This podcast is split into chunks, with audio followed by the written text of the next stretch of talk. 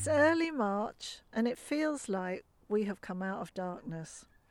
With a pathway out of lockdown and isolation, we can feel the promise of spring, but winter still comes back to bite us. It's been a difficult, dark winter. In Christianity, much of March is given up to Lent. The last of the winter food is used, and winter fires are still burning. We make pancakes on Shrove Tuesday, followed by those ashes from the fire on Ash Wednesday. As we go into Lent, it is a time of contemplation and surrender. Lie or sit somewhere amongst an ash tree, or imagine a huge straight ash above you. Put your hands on your lower belly and close your eyes. Take a deep breath and feel that breath going down into the base of you. Breathe in through your mouth and out through your nose, starting to build up heat where your hands are. So just take a few breaths and feel like you're breathing down into your belly. Then imagine yourself in a barren place with nothing growing around you. In your mind, walk towards a fire pit and look amongst the ashes. Something moves. Something alive is stirring. What is it? Slowly come back to yourself and gradually open your eyes. If you're in the woods, maybe gather some leaves or wood to make what you saw. If you have a fire, put it amongst the ashes. If you're outside, cover it with mud and leaves. We have begun to light the fire in our belly.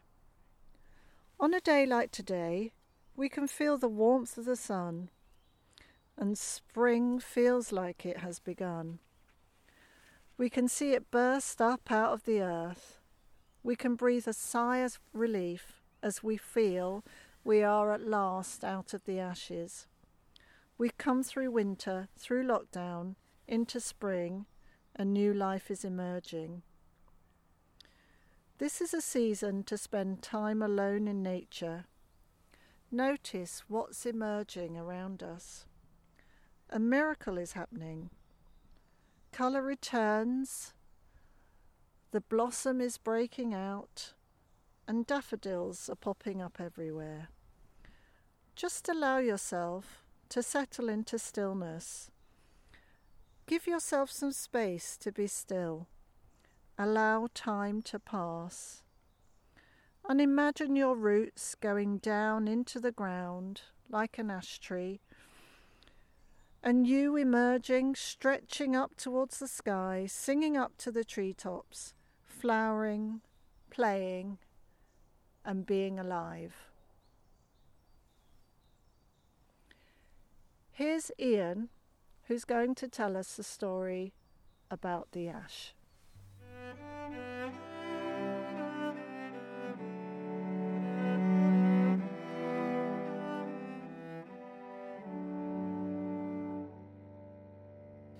The Vikings were called the Aisling or Men of Ash. The ash tree is the tree that the Celtic people associated most with the month of March. For the Viking, it was Yggdrasil, the world ash. This ancient and shamanic image illustrates three levels of consciousness as well as the journey of a human life. The roots of Yggdrasil are found in the underworld, the unconscious self. Because it contains all the material that we have chosen to repress, it is also our past and in particular our childhood. It is our foundation, the place that we are growing from. Everything that emerges in our life emerges from here. In the myth of Yggdrasil, the world serpent gnaws incessantly these roots. Once again, the symbol of a dark feminine, the gnawing of the serpent is the gnawing of our wounds demanding attention. This dark material is the compost from which life blossoms.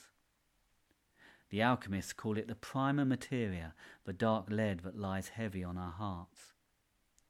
It is the raw product that we must use to make our magic in the world.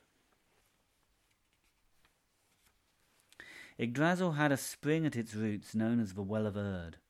Here dwelt three wise women, the Norns, who oversaw the destinies of men, and their names were Fate, Being, and Necessity. They were associated with childbirth, and they stand awaiting our rebirth from the roots each spring. To the Celts, the ash was also associated with rebirth and new life.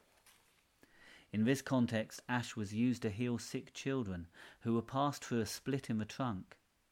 The trunk was then bound and prayed over. If a tree healed, it was believed the child would also be healed. The trunk of Yggdrasil is the here and now, this world that we live in, the present. It is here that the alchemical transformation of the primal materia takes place. When we allow ourselves to be in relationship with our feminine, to be present in the here and now and feel, we begin the transmutation of our wounds, changing the lead into gold. In the branches of Yggdrasil we find the future and those elders who, having worked their alchemy, are now harvesting their gold. In the myth, the lower branches of a home of deer which graze upon the leaves.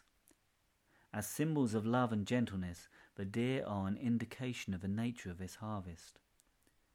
We may strive for material wealth, but it is in the fruiting of relationship, both with ourselves and others, that we find real gold.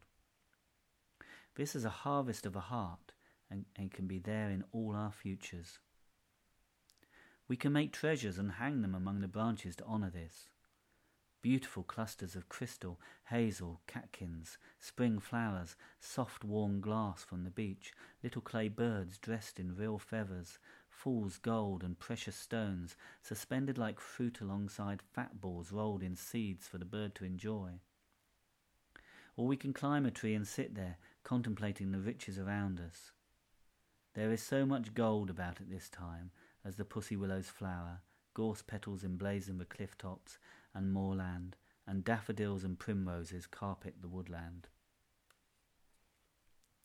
At the top of a tree sits the eagle, the higher self. Looking upon our whole life, we can understand the meaning of our journey, no longer caught up in its illusions. Now we can see the wood for the trees.